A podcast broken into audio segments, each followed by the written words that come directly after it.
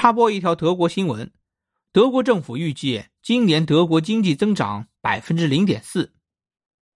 新华社柏林四月二十六日电，德国联邦经济和气候保护部二十六日发布春季经济预测报告，预计德国经济今年将增长百分之零点四。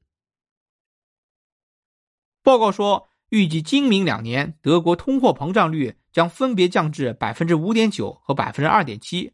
二零二四年德国经济增长百分之一点六。报告还预测，受高成本和高利润影响。建筑业的情况仍然困难，但由于出口增加，工业正处于增长阶段。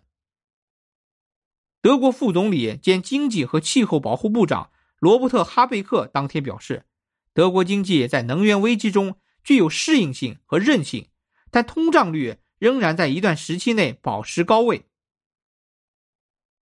德国联邦经济和气候保护部曾在去年的秋季预测报告中预计。二零二三年，德国经济将萎缩百分之零点四。今年一月，将经济发展预期调整为增长百分之零点二。